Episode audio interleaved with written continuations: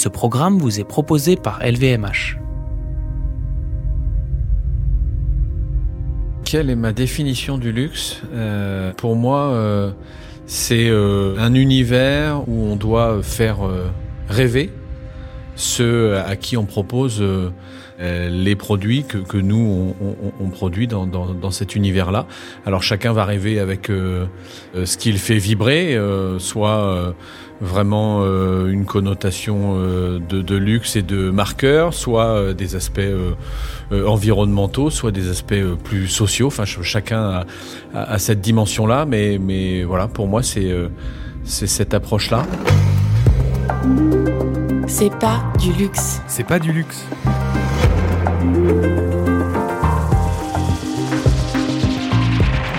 Un monde meilleur, Plus juste, plus équitable, plus responsable, plus beau. plus vivable. C'est pas du luxe. Un monde comme ça, c'est pas du luxe.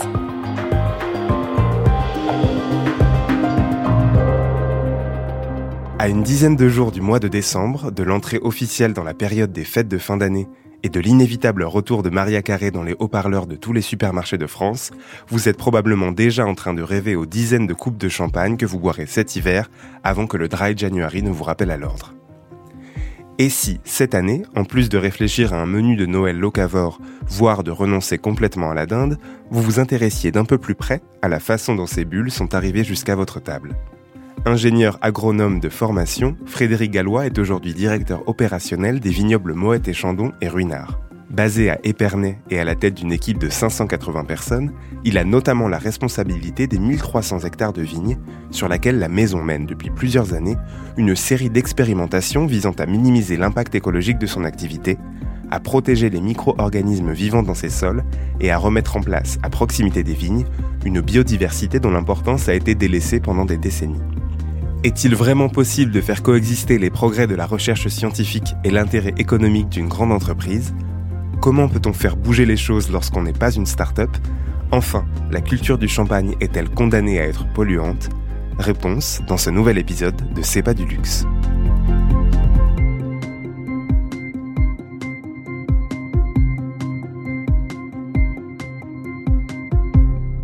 On a enclenché il y a maintenant euh, plus d'une dizaine d'années quand même un, virage assez fort euh, en matière de technique viticole, avec une prise en compte euh, toujours plus forte de, bah, de l'impact environnemental, de la manière dont nous produisons.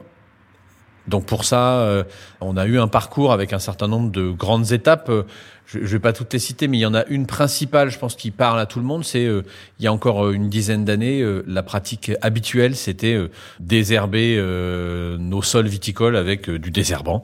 C'était quelque chose qui existait, qui existe encore autour de nous, mais qui a, a fait l'objet d'une priorité pour qu'on puisse s'en passer. C'était pas un exercice facile, mais aujourd'hui, on a atteint cette étape-là. Maintenant, depuis deux ans, on n'utilise plus du tout de- d'herbicides. On a, on est passé sur du désherbage mécanique, c'est-à-dire que au lieu de dépendre euh, un, désherbant, on intervient avec des outils mécaniques pour travailler de manière superficielle nos sols. Ça a plein de conséquences, euh, bien entendu positives pour l'environnement, mais je vous cache pas aussi pour les gens qui travaillent au quotidien, c'est nettement plus compliqué. Mais euh, on va continuer dans cette voie-là. Et en fait, en allant dans cette voie-là, pour nous, ça n'est qu'une étape vers une autre viticulture encore plus intégrée à son environnement. Quand je dis un peu plus intégrée à son environnement, il n'y a rien de négatif par rapport à ce que nous faisions. On était euh, et on est encore euh, imprégné euh, d'aide extérieure. Quand je dis d'aide extérieure, c'est que rien ne se passe euh, naturellement. On doit quand même avoir la main de l'homme. On doit aller euh, chercher un certain nombre de soutiens, euh, les engrais, les produits phytosanitaires. Ça, on en a besoin.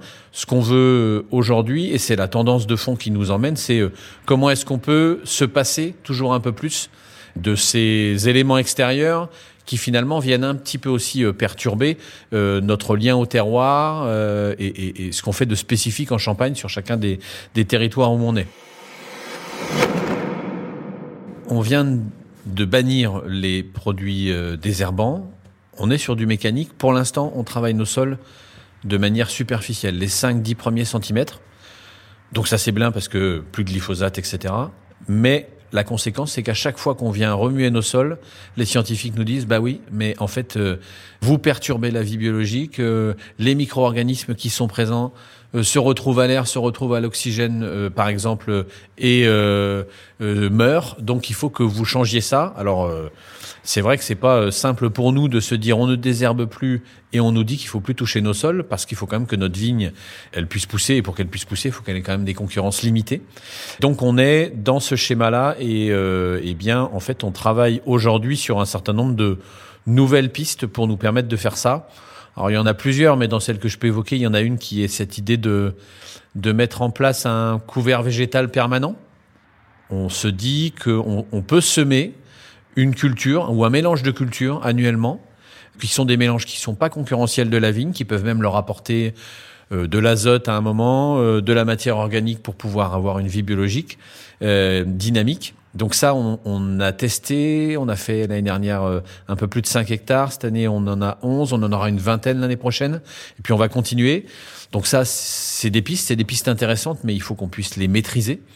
Euh, parce que l'idée c'est pas d'emmener 1300 euh, hectares trop vite dans, dans une impasse, parce que si c'est une impasse, elle sera aussi une impasse sociale. Et je vous ai dit qu'on était très préoccupé par les gens qui travaillent euh, chez nous. donc ça c'est une première voie. Et puis ensuite on en a aussi une deuxième, mais où on peut mêler les deux, c'est que pour l'instant on a des, des, vignes en Champagne qui sont des vignes conduites en, comment on appelle ça, en, vigne étroite. Donc on, on plante, nos rangs de vignes sont à un mètre les uns des autres on, va euh, avoir accès euh, demain à la possibilité d'avoir des rangs un peu plus larges. On va pouvoir planter ce qu'on appelle des vignes semi-larges à 2 mètres.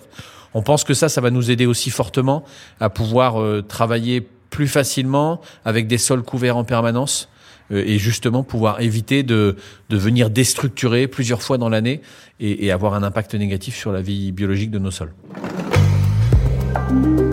C'est pas du luxe. C'est pas du luxe.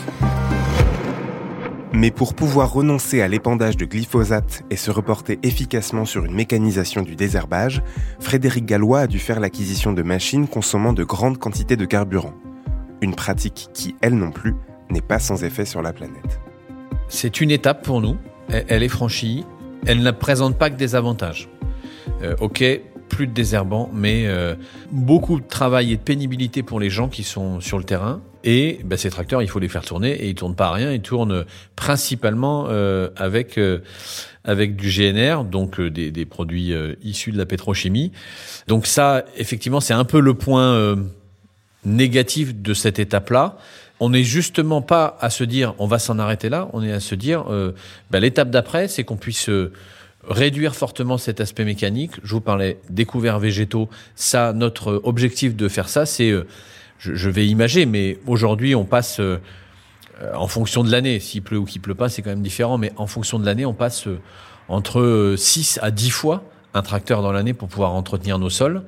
On espère qu'avec les couverts permanents, on pourra réduire peut-être à deux ou trois fois, et puis peut-être à terme plus du tout devoir passer. Donc ça, c'est une réponse euh, pour nous qui pourrait euh, être très intéressante.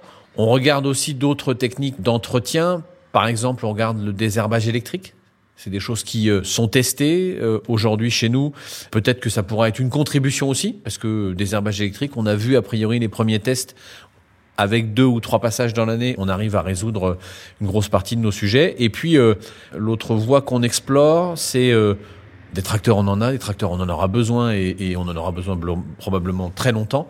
Mais si on peut avoir des machines un peu plus petites, moins consommatrices, on peut nettement améliorer euh, cette brique environnementale de notre activité. Donc ça aussi, on a des travaux importants qui sont faits et on va je pense au cours des prochaines années, probablement déjà la prochaine saison, pouvoir euh, rentrer des, des, versions prototypes d'un certain nombre de machines. Et puis, euh, bah, c'est un peu comme dans le monde de l'automobile. Euh, aujourd'hui, on a des moteurs thermiques, on a rentré des machines électriques, on a un, petit 10% de notre parc aujourd'hui qui sont des machines électriques. Donc ça, c'est plutôt pas mal et l'impact, il est très net. On a des travaux pour demain avoir des machines qui soient des machines à hydrogène bah là aussi, ça serait une, vraie avancée et un vrai moyen de réduire à quasi zéro notre impact carbone de, notre activité. Un, élément dans euh, la manière dont nous produisons qui ne change pas, c'est celui de nos sols. Notre terroir, il est là depuis 1743 qu'on est créé, il était déjà là avant. Il n'a pas changé, nos sols restent les mêmes. Je dis ça et pour moi ça prend un écho tout particulier avec le changement climatique. Finalement, nos sols, eux, vont rester avec leurs caractéristiques. Le climat peut bouger, le climat peut changer, la manière de faire aussi. Mais donc, il faut absolument qu'on ait des sols euh, préservés, dynamiques et capables de nous permettre de produire les meilleurs raisins euh, avec les caractéristiques qu'on recherche. Et donc, c'est cette entrée sol qui est en train de devenir quelque chose de plus en plus fort dans notre réflexion. Et, et d'où euh, tous ces raisonnements auxquels on va se raccrocher pour réapprendre peut-être un certain nombre de choses. C'est pas du luxe. C'est pas du luxe. Pour de nombreuses startups attachées à la fabrication de produits de luxe de manière éco-responsable, c'est leur petite taille qui explique leur capacité d'adaptation. D'après Frédéric Gallois, c'est précisément en raison de son immense force de frappe que son entreprise est, elle, en mesure d'expérimenter, voire de bousculer le modèle traditionnel. Je pense que c'est beaucoup plus facile pour nous, euh, Mouette et Chandon, à notre taille, euh, de pouvoir euh, tester sur 10, 15, 20 hectares, on en exploite 1300, et à la limite de se tromper. Le groupe euh, finalement accepte qu'on puisse se tromper et ça s'absorbe plus facilement à notre taille. Et puis je trouve, et on en est d'accord, enfin notre présidente le dit régulièrement, on a aussi un rôle de leader dans cette affaire, c'est-à-dire que c'est nous qui devons un peu, parfois, avec les autres grosses maisons autour de nous, assumer de devoir défricher, peut-être prendre un peu de risque économique parfois, euh, pour montrer la voie euh, de ce qu'on souhaiterait mettre en place pour toute la Champagne dans les années futures. Aujourd'hui, euh, il y a en Champagne comme dans d'autres vignobles en France des gens qui prennent des risques et, nous, je veux dire, nous, nous challenge aussi en nous montrant. alors peut-être que eux, ils ont moins de surface, peut-être qu'ils sont tout seuls ou avec un salarié, donc ils osent et euh, ils le font euh, des fois de manière euh, bien plus rapide que nous. Donc là, c'est vrai que ça nous bouscule, ça crée là aussi un climat d'innovation pour que pour que les choses ne soient pas statiques. donc voilà, il y a, y a cet ensemble là qui fait qu'on est plutôt euh, ça bouillonne pas mal. Des fois, il faut peut-être même un peu contenir les, les initiatives, mais il vaut mieux être dans un environnement où ça bouscule, il y a des idées euh, toutes les cinq minutes, plutôt que quelque chose où il se passe rien et il faut aller tirer les, les, verres du nez et les dossiers de chacun. Vous avez l'impression que c'est une, une potentielle réaction à un risque de mise en danger du terroir auquel vous tenez si fortement?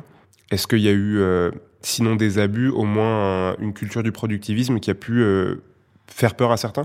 Il faut qu'on assume cette partie-là. C'est notre histoire de la maison comme de la Champagne, c'est finalement l'histoire de la société.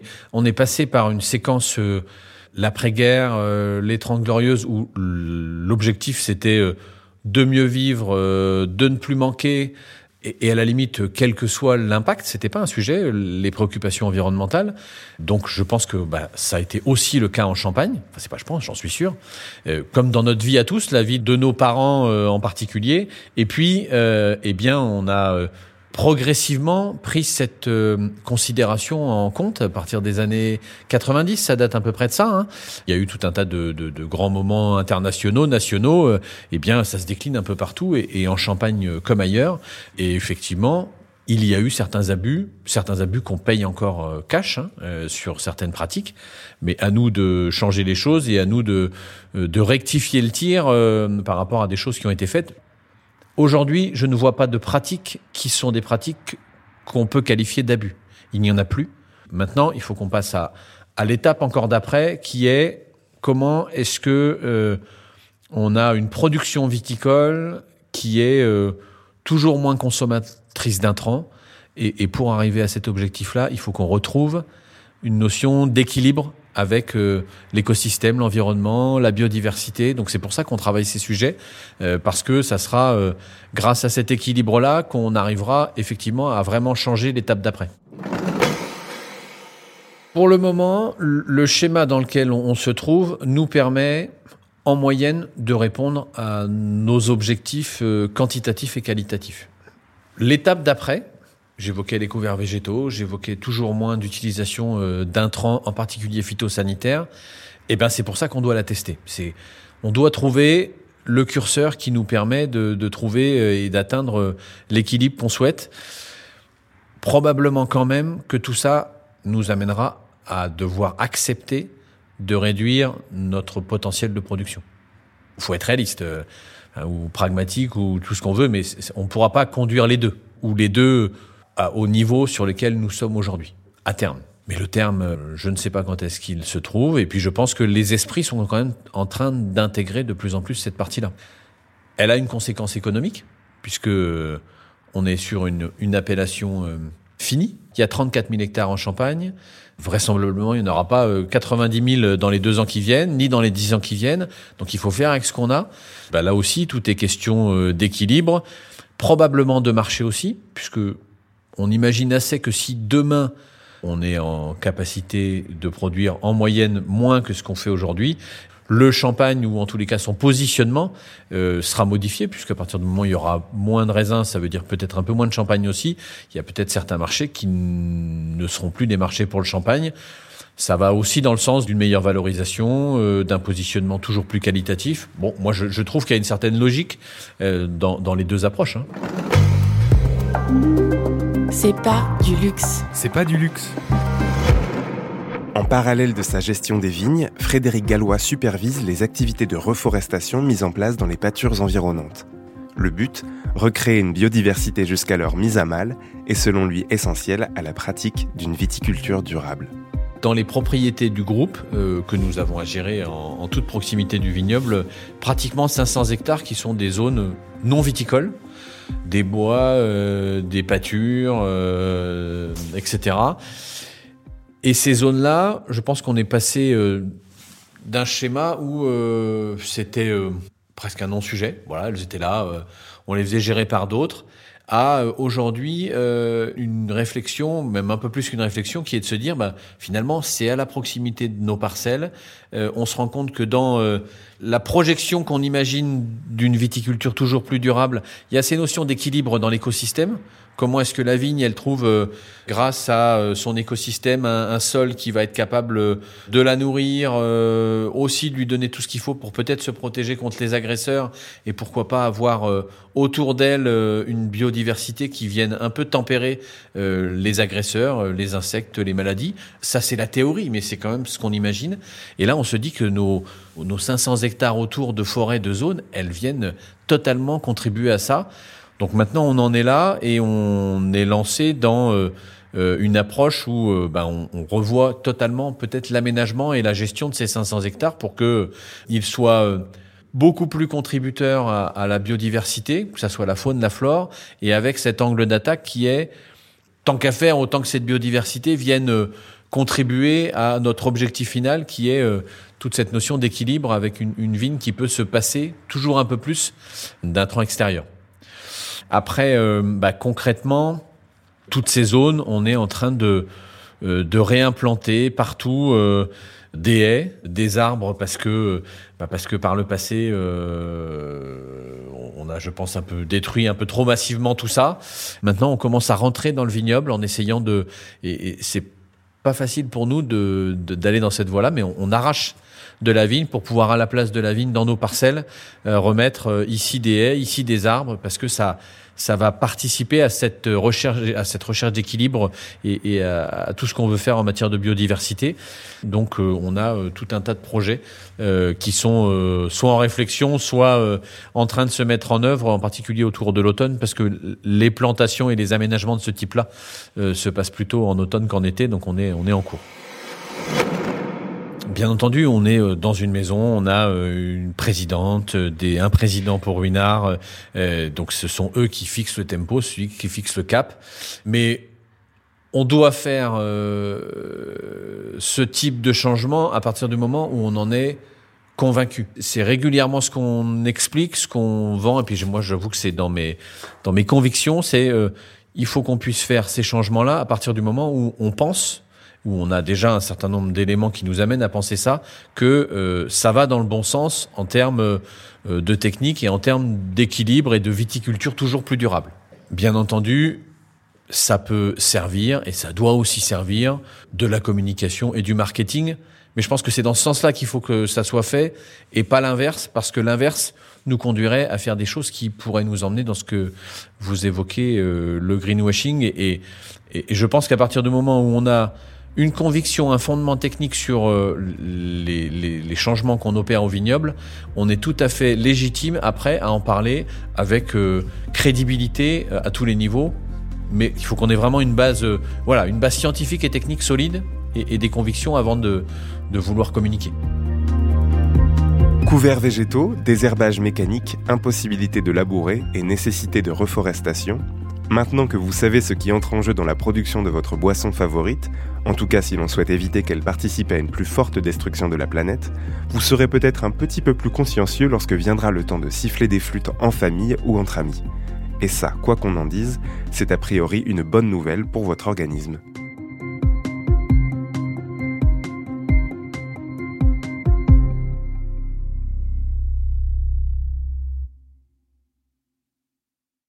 Salut, je suis Mickaël Jérémiaz, ancien champion paralympique de tennis fauteuil et tous les vendredis soirs à 21h, je vous donne rendez-vous sur So Good Radio avec mon émission Dis-moi oui, Andy.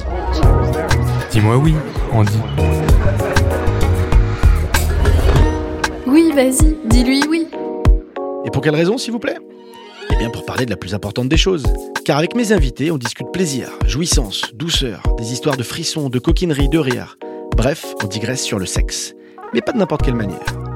Sur Dis-moi oui on dit, on en parle en essayant d'oublier personne, mais vraiment personne. Jeune, vieux, moche, beau ou belle, homme, femme ou aucun des deux. Avec deux bras, deux jambes, parfois moins, parfois pas du tout.